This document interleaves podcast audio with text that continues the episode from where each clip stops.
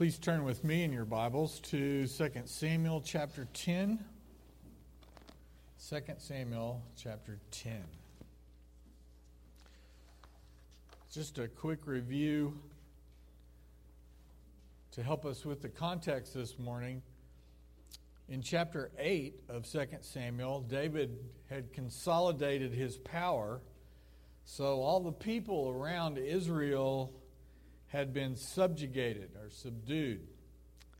And then in chapter 9, David seeks to show Hesed, God's steadfast love and kindness, to any remaining descendants of his friend Jonathan. And one is found, a son named Mephibosheth, who is crippled in both feet. And David heaps kindness on Mephibosheth, so much so that Mephibosheth always ate at David's table like one of the king's sons. We read there in chapter 9. Today, in chapter 10, we see rebellion mounting from some of those subjugated peoples. And this happens even though David seeks to show steadfast love and kindness to the new king of the Ammonites, Hanan, whose father had just died.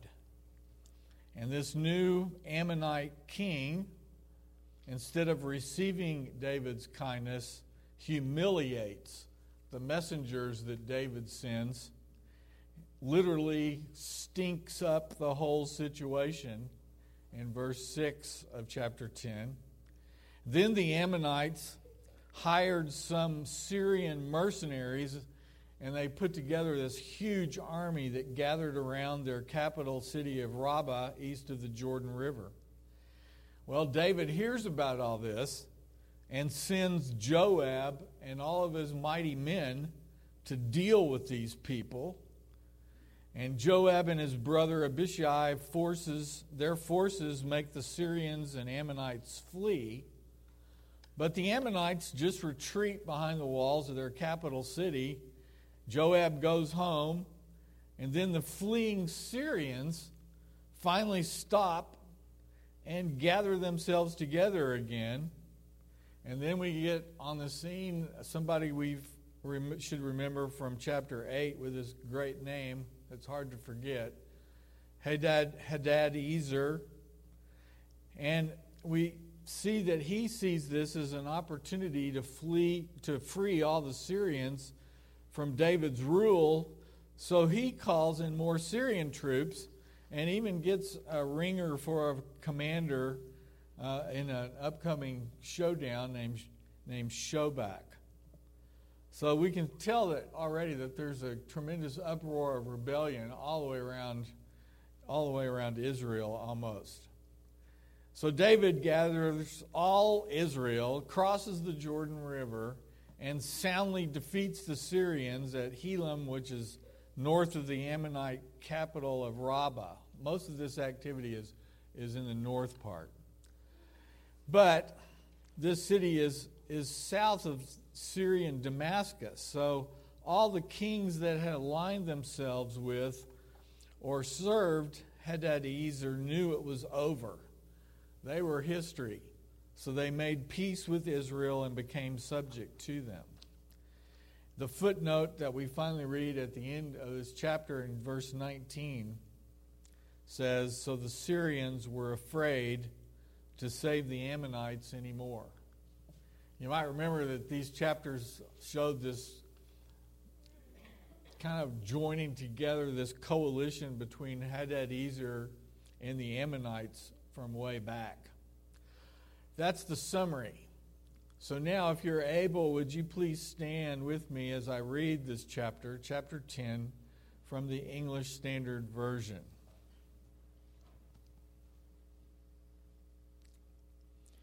After this, the king of the Ammonites died, and Hanan his son reigned in his place.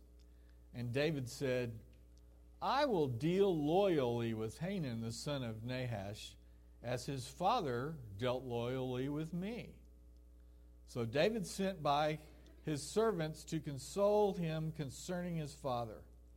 And David's servants came into the land of the Ammonites. But the princes of the Ammonites said to Hanan their lord, Do you think because David has sent comforters to you that he is honoring your father? Has not David sent his servants to you to search the city and just spy it out and overthrow it? So Hanan took David's servants and shaved off half the beard of each and cut off their garments in the middle at their hips and sent them away. When it was told David, he sent to meet them, for the men were greatly ashamed. And the king said, Remain at Jericho until your beards have grown, and then return. When the Ammonites saw that they had become a stench to David, the Ammonites sent and hired the Syrians of Beth Rehob and the Syrians of Zobah, 20,000 foot soldiers, and the kings of Maacah with 1,000 men, and the men of Tob, 12,000 men. And when David heard of it, he sent Joab and all the host of the mighty men. And the Ammonites came out and drew up in battle array at the entrance of the gate and the Syrians of Zobah and of Rehob and the men of Tob and Maacah were by themselves in the open country. When Joab saw that the battle was set against him, both in front and in the rear, he chose some of the best men of Israel and arrayed them against the Syrians. The rest of his men he put in the charge of Abishai, his brother, and he arrayed them against the Ammonites. And Joab said, If the Syrians are true, too strong for me, then you shall help me. But if the Ammonites are too strong for you, then I will come and help you. Be of good courage, and let us be courageous for our people and for the cities of our God. And the Lord will do what seems good to him. So Joab and the people who were with him drew near to the battle against the Syrians, and they fled before him. And when the Ammonites saw that the Syrians fled, they likewise fled before Abishai and entered the city. Then Joab returned from fighting against the Ammonites and came to Jerusalem. But then, or when, the Syrians saw that they had been defeated by Israel, they gathered themselves together and Hadad Hadadezer sent and brought out the Syrians who were beyond the Euphrates. They came to Helam with Shobach, the commander of the army of Hadadezer, at their head. And when it was told David, he gathered all Israel together and crossed the Jordan and came to Helam. The Syrians arrayed themselves against David and fought with him. And the Syrians fled before Israel, and David killed of the Syrians the men of 700 chariots and 40,000 horsemen and wounded Shobach, the commander of their army, so that he died there. And when all the kings who were servants of Hadadezer saw that they had been defeated by Israel, they made peace with Israel and became subject to them. So the Syrians were afraid to save the Ammonites anymore. This is the word of the Lord. Thanks be to God. You may be seated.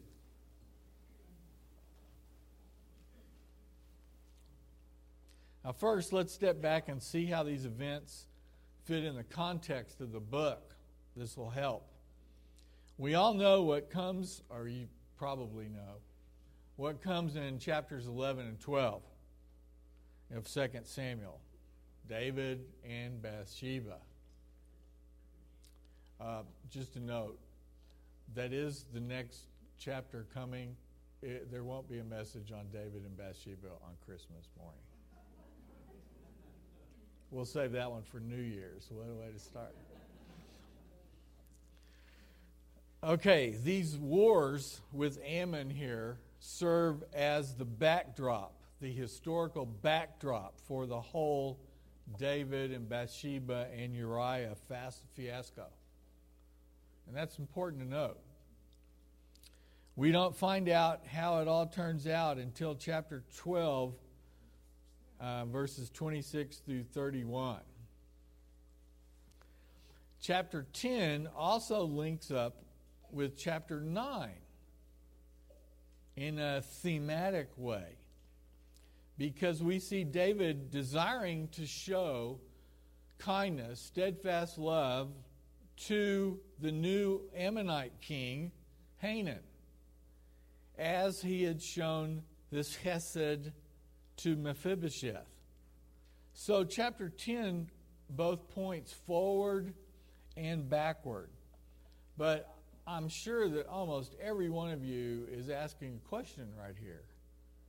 How does chapter 10 speak to us? I mean, does chapter 10 have any theological significance at all? Why is it here? Is there anything said here that just speaks to us? Well, yes.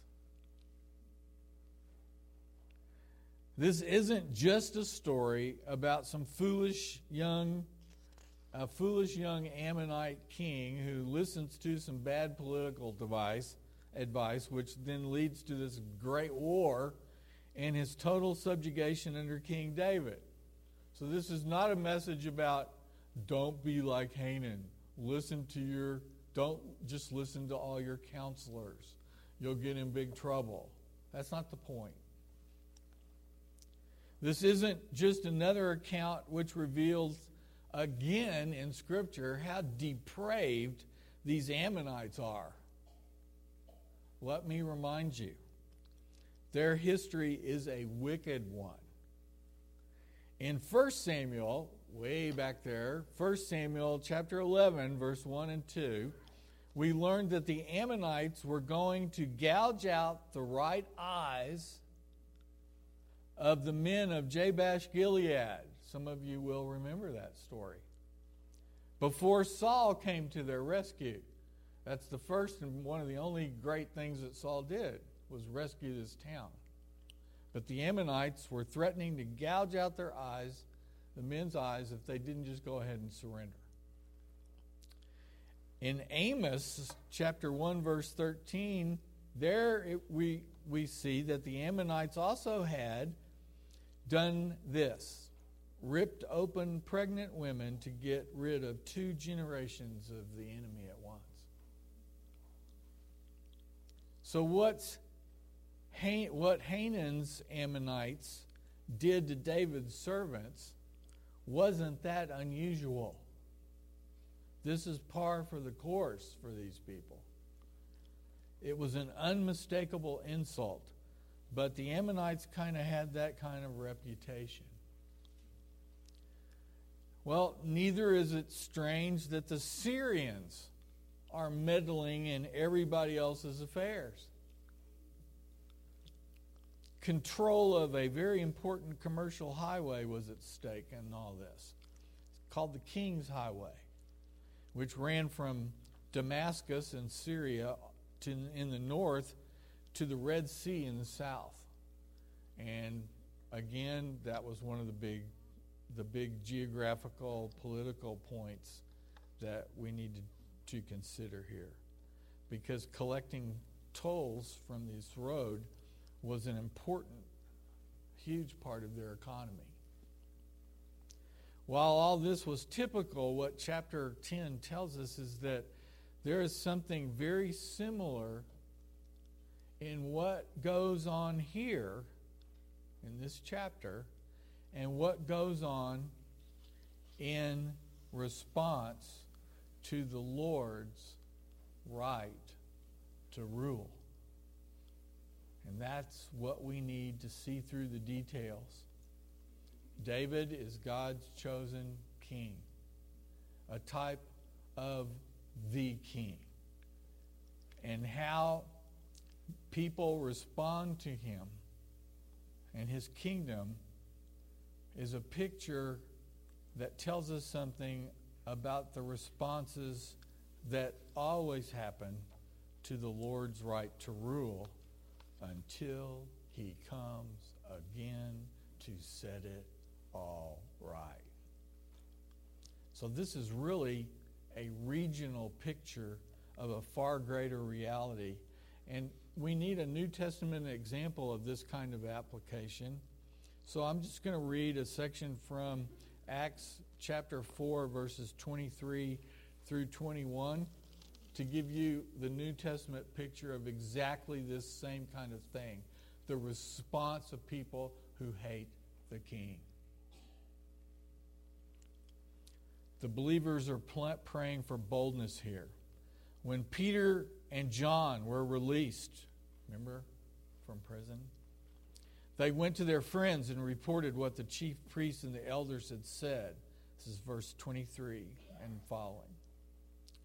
And when they heard it, they lifted their voices together to God and said, Sovereign Lord, who made the heaven and the earth and the sea and everything in them, who through the mouth of our father David, your servant, said by the Holy Spirit.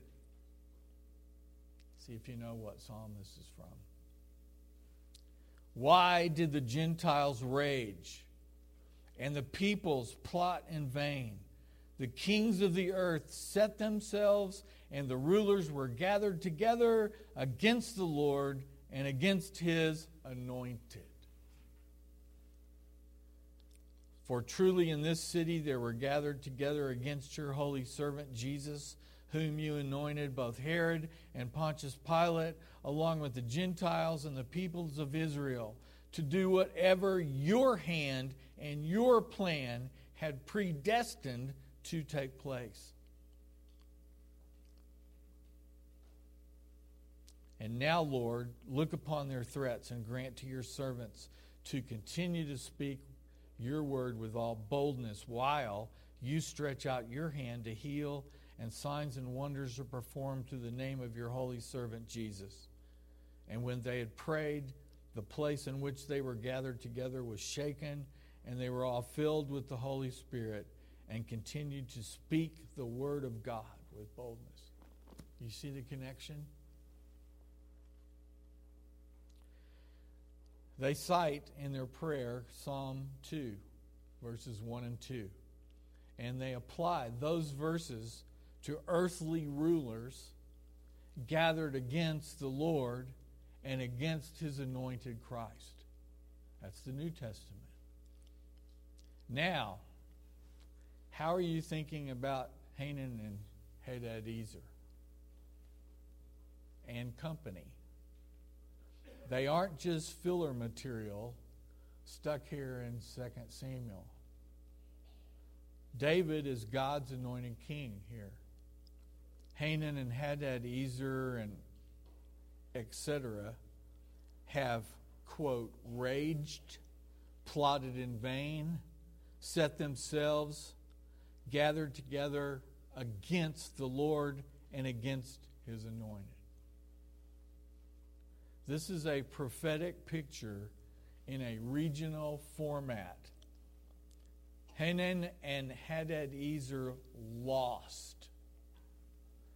And even after the initial loss, Hadadezer has no better sense than to mount another all out massive assault that we see in verses 15 and 18, which David smashes when he hits them at Helam. What's the point? Something that we need to remember and we need to see as Scripture flows and the plan of redemption is revealed. What is that? That in spite of all resistance, in spite of all this hostility, the Davidic king will rule. Ask yourself if you need to hear that. That's our assurance. And boy, do we need to hear that assurance in the day in which we live as we look to the future. You know, it's easy to say that we believe that because most of us do. But how would our day to day lives change if we really applied it? Knowing, knowing that the king will rule how does that help us see the battles, the terror, the questions of life now? So let's look especially at first how this chapter begins, and then the middle section, which surprisingly, I don't know if you saw it, heard it, but it contains some tremendous theology. Even if this theology came from a source that we don't really expect to hear it coming from. So, first, how does this chapter begin? Well, it begins with that word hesed again, that's translated kindness in most translations here, or loyalty, deal Check what yours says, but it's the same word.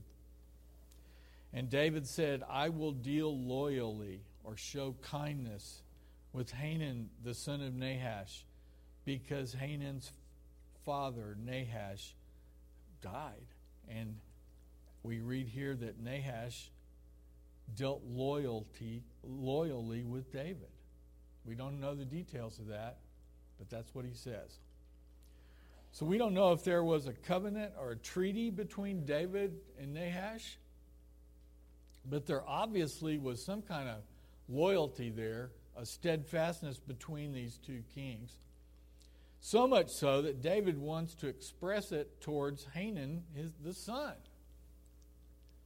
So the question is why has the author shown us David's hesed, this steadfast love, this kindness, the loyalty? First to Mephibosheth in chapter 9, and now to Hanan in chapter 10. They make a big point of this. This sticks out in the, te- in the text. And it's probably surprising to us both times that David would first be loyal to his friend Jonathan and keep his covenant by seeing if he had an heir or son. He did. Mephibosheth, who was scared to death because he was crippled, and now the new king was ruling. Would he live or would David wipe out the whole family? Well, we see David does a beautiful thing there, do we not? And then we read that he's showing this kindness to this pagan because his father had dealt loyal, loyally with David. Well, there's two reasons why the author has shown us this, at least. First is to set a contrast with David's soon to be sinful behavior in the very next chapter. Here, David acts kindly and loyally, but what happens in chapter 11? David throws kindness and loyalty to the wind.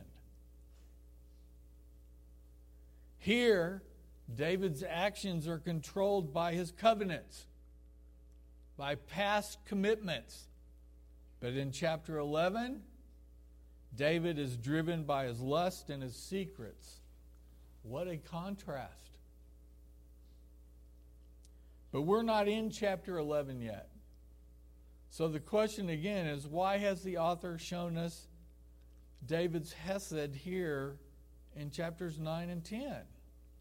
Well, right now, we are seeing David acting kindly and loyally with two different people. One within Israel, Mephibosheth, and one outside of Israel, Nahash's son, Hanan. So, what does that mean? Any lessons for us? How about 1 Thessalonians 5, verse 15? See that no one repays evil for evil, but always seek to do good to one another and to everyone. One another within the Christian community, first and foremost, everyone outside the Christian community. Seek to do good to one another and to everyone. Yeah, this speaks to us, does it not? to show this chesed to everyone. We are called to be different because we serve the God. And He has called us to Himself. Secondly, what about the middle section in this chapter? Is there some theology here that we need to know and remember in verses 6 through 14? David's army under Joab is caught between the Syrians in the open country and the Ammonites outside their capital gates. They retreated, but they stayed there outside the gates of their city. Remember, in these times, in order to defeat somebody like that, you've got to lay siege to the city where they are. But these guys stayed outside, they didn't go back in. So, Joab and his guys are caught in between them. And this is a huge crisis. Even though the narrative here in the, in the text is somewhat terse, I mean, it's short. But a lot of times we see that in these descriptions of the battles. It seems clipped. So we must not, even though it is written that way, understate the seriousness of this situation. It is a desperate situation. And what the author seems to focus on in his narrative is the speech that we see David, I mean, Joab giving to his brother Abishai in verses 9 through 12. So let's look at that again a little closer.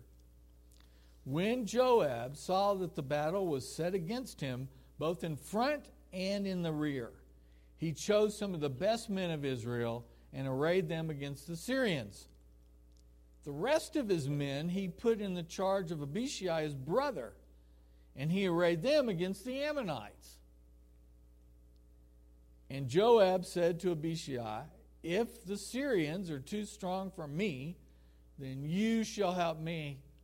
But if the Ammonites are too strong for you, then I'll come and help you. Be of good courage, and let us be courageous for our people and for the cities of our God. Now look at your text or listen. What we read is, and may the Lord do what seems good to him. Now, if you didn't know who said this, Joab, it, this wouldn't bother you at all, or it shouldn't. If it does, you've got another issue. But if you know anything at all about Joab, aren't you wondering can I accept what he's saying here? We've already seen in 2 Samuel verses uh, chapters 2 and 3 that Joab is this made of man, made of iron kind of guy, hard as nails, vindictive, blood spilling. Look out for the number one military man, especially when we see what happened as a result of his little brother being killed, the third brother. And now he's spouting theology. So, is this some kind of foxhole type of thing? You know, God, get me out of this and I'll do you a favor?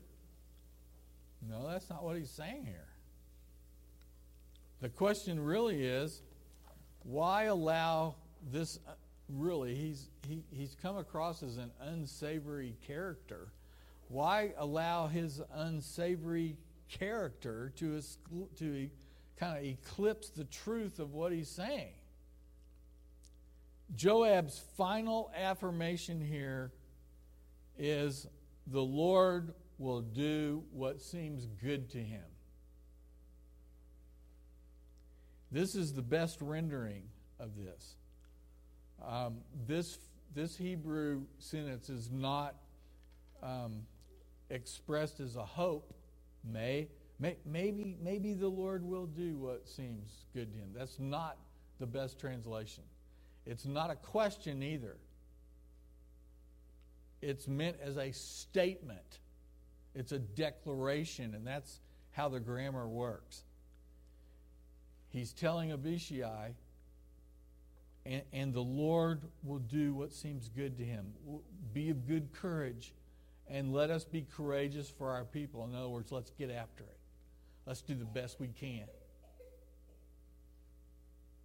The Lord will do what he thinks is good. Now, let that sink in a second. When faced with any and all of life's uncertainties, which we all would agree are many, this is where the believer stands and what he holds on to about his loyal and steadfast Lord. And as we look at Joab telling Abishai this, we see that Joab will do his best in his military calling, which we know is exceptional. The guy's an animal on the battlefield. And that doing his best in this situation means something different, though. It means trusting the Lord with the outcome. Amazing. Which Joab is not at all certain about. He is not telling his guys, we got this. He's telling his guys, we're going to give it everything we have. And we're going to trust the Lord with how it turns out.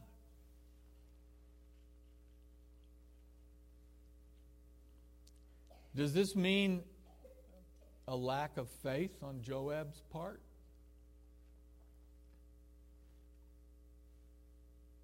Not at all.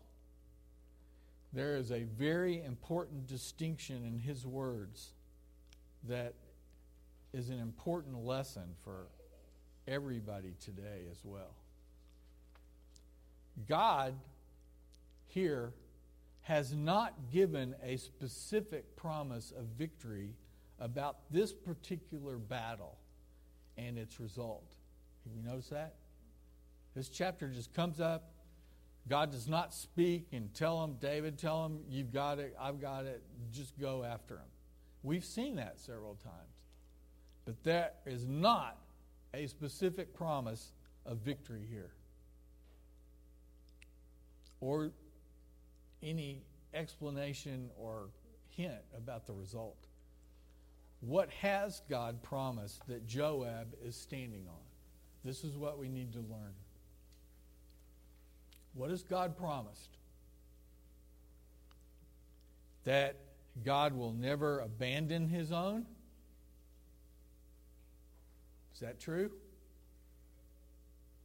And in the end, God will show that our hope in him was not in vain. Is that true? Those two things that you can stand on, that I can stand on when it is uncertain? Know any Christians that have died in the battlefield? Yes. Know any situations where Christians have suffered and suffered death? Yes. Know any situations that seemed unbelievably abnormal to our lives where Christians died? Yes. He makes no promises that we were that we are not vulnerable to death and horrid circumstances in this life.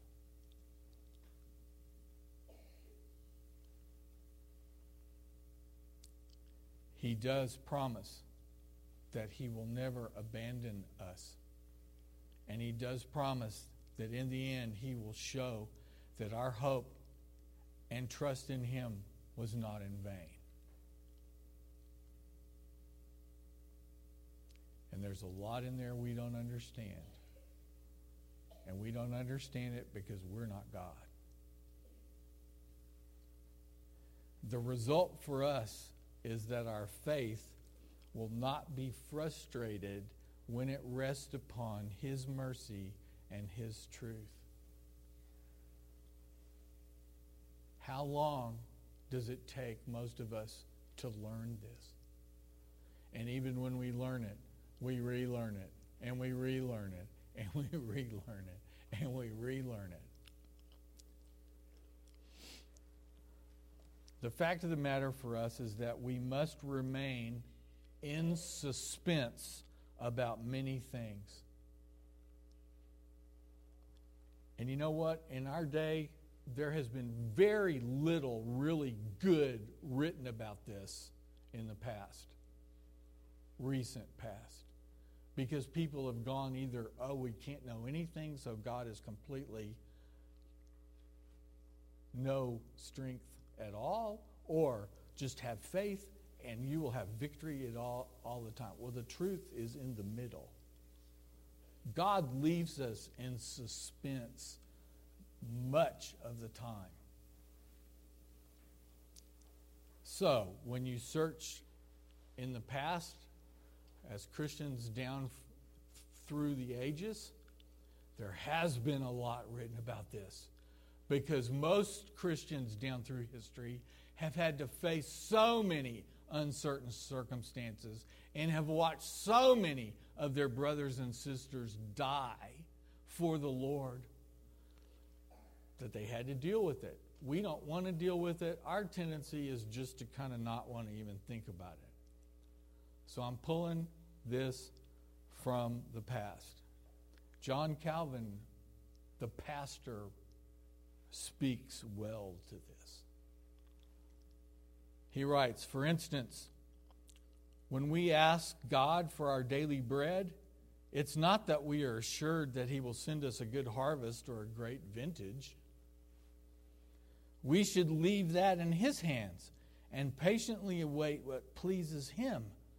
When we have any illness, we must rest well assured that He has not forgotten us and that we have such access to Him that in the end we will feel He has looked on us in pity.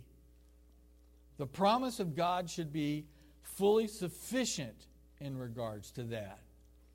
However, when we would like to have the word that today or tomorrow He will restore our health, we do not know. We are even in doubt of living or die. Calvin goes on to point out that Joab could have no absolute certainty of victory and deliverance in this Syrian Ammonite jam because he had no specific promise about that particular situation. So he concludes this way We see, therefore, that Joab's uncertainty was not lack of faith, for we can certainly doubt, although we embrace the promises of God and hold them as absolutely certain and infallible. What we doubt are the things which are not clear to us. That is how he wants us to remain in suspense about many things and leave it all to his secret counsel and his providence.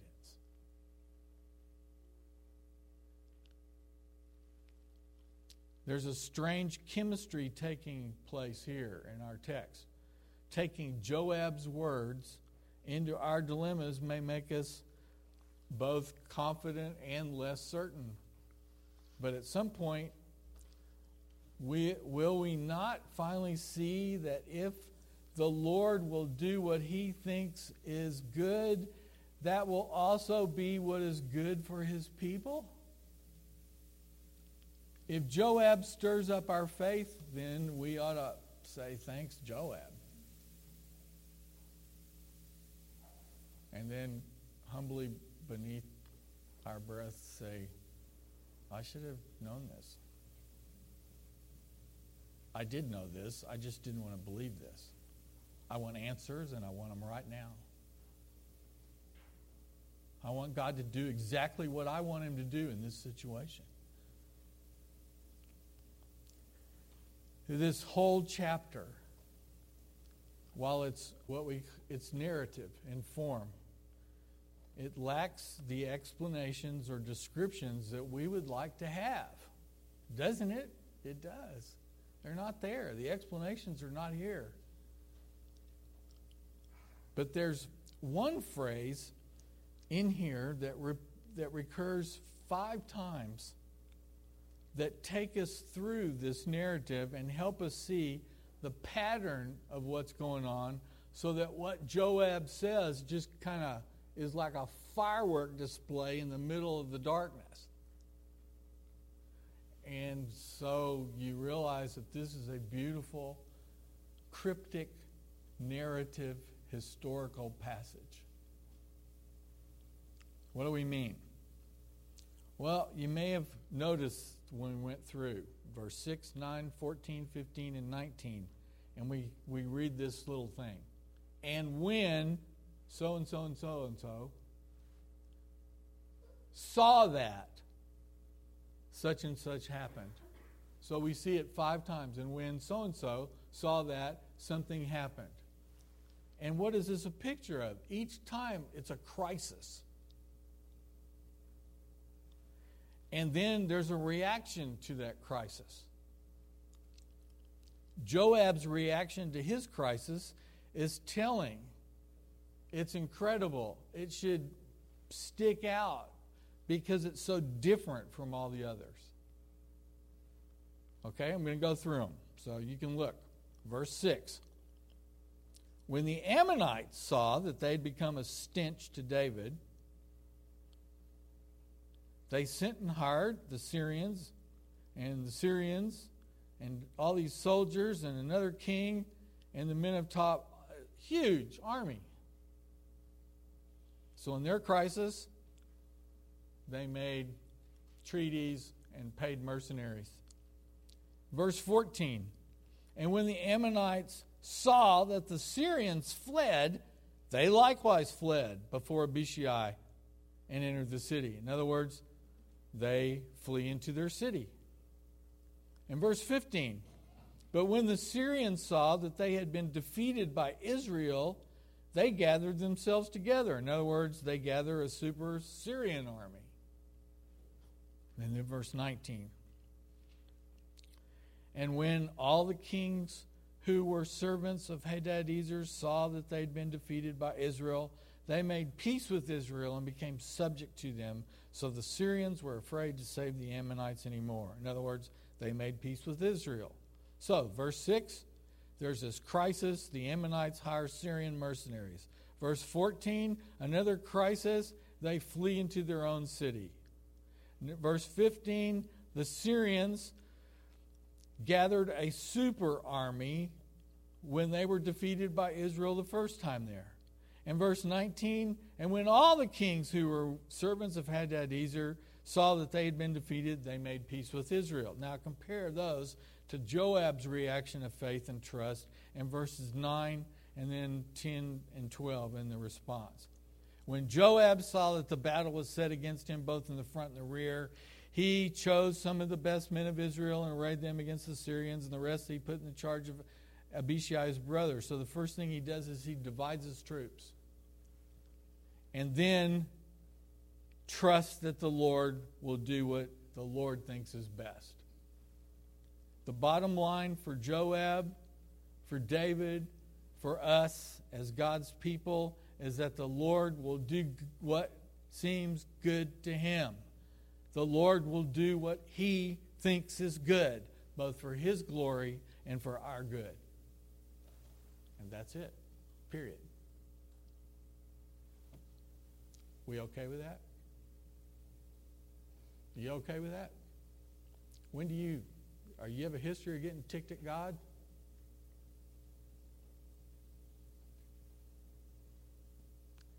Anybody in here want to answer no?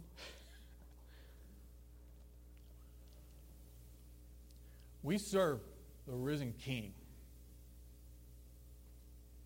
And when our anger is spent against him because we don't like what has happened, what are we saying to the risen King?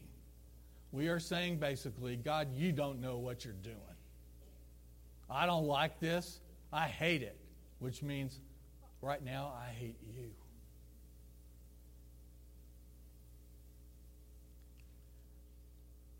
He wants us to get to a point where we know Him well enough that even when it looks the darkest, we know that He has us. We know that the ultimate good is His glory, not ours.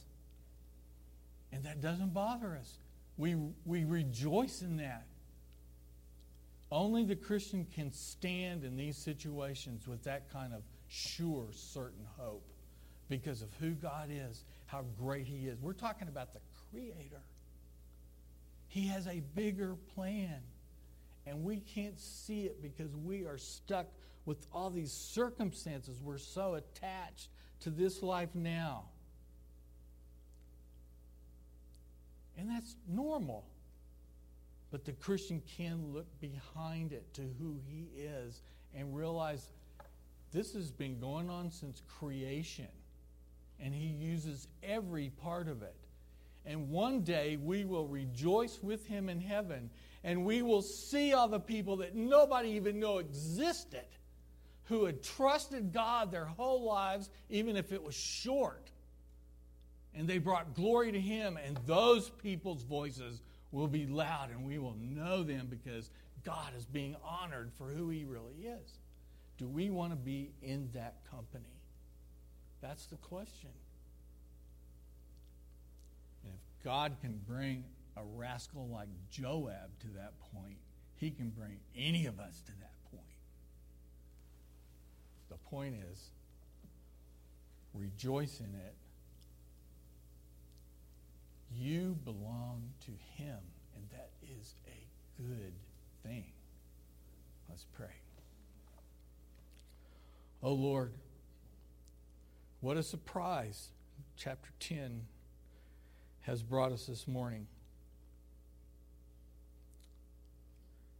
As we look at the rest of this week leading up to celebrating the birth of Christ, which really we celebrate every day, every Sunday, but especially on the day set aside as Christmas. we not only see the down payment being paid and you sending your son to do what you'd promised to do all through history, all through the Old Testament, but we get hope and confidence in that, yeah, your plan rolls on.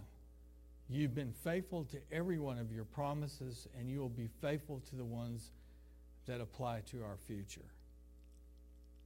God, thank you that you have let us know that this is not about us. This is about you and your glory, and we are part of Christ in Him. So we're a part of this story of you making your name known to all creation, where that all creation will bow down before you in the end and honor you as Lord, whether they want to or not, that you will win, and that you do have us and that our eternity is so glorious because of you being there, of us being able to gather together and worship you forever and ever, to get to know you better through eternity. And that blows our mind, oh God. We pray that these truths will help us walk today and tomorrow and the rest of this week. Thank you that you call us together at least once a week to worship you. What a great plan you have to remind us that we serve the King of Kings. We belong to Him. Oh Lord, we pray that people who know us could see a growth and that there's something different.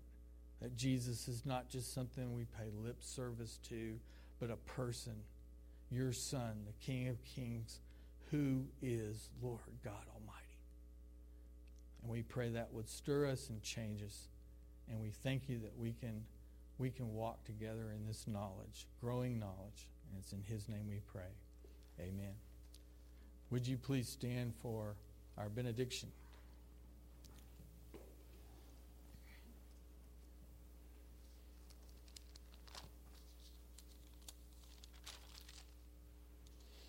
Why do the nations rage and the peoples plot in vain? Kings of the earth set themselves, and the rulers take counsel together against the Lord and against his anointed, saying, Let us burst their bonds apart and cast away their cords from us.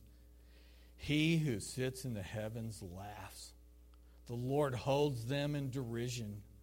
Then he will speak to them in wrath and terrify them in his fury, saying, As for me, I have set my king on Zion, my holy hill.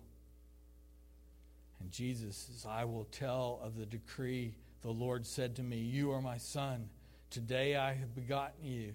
Ask of me, and I will make the nations your heritage and the ends of the earth your possession. You shall rule them with a rod of iron and dash them in pieces like a potter's vessel. Now, therefore, O kings, be wise, be warned, O rulers of the earth. Serve the Lord with fear and rejoice with trembling. Kiss the Son, lest he be angry and you perish in the way, for his wrath is quickly kindled. Blessed are all who take refuge in him. Amen. You're dismissed.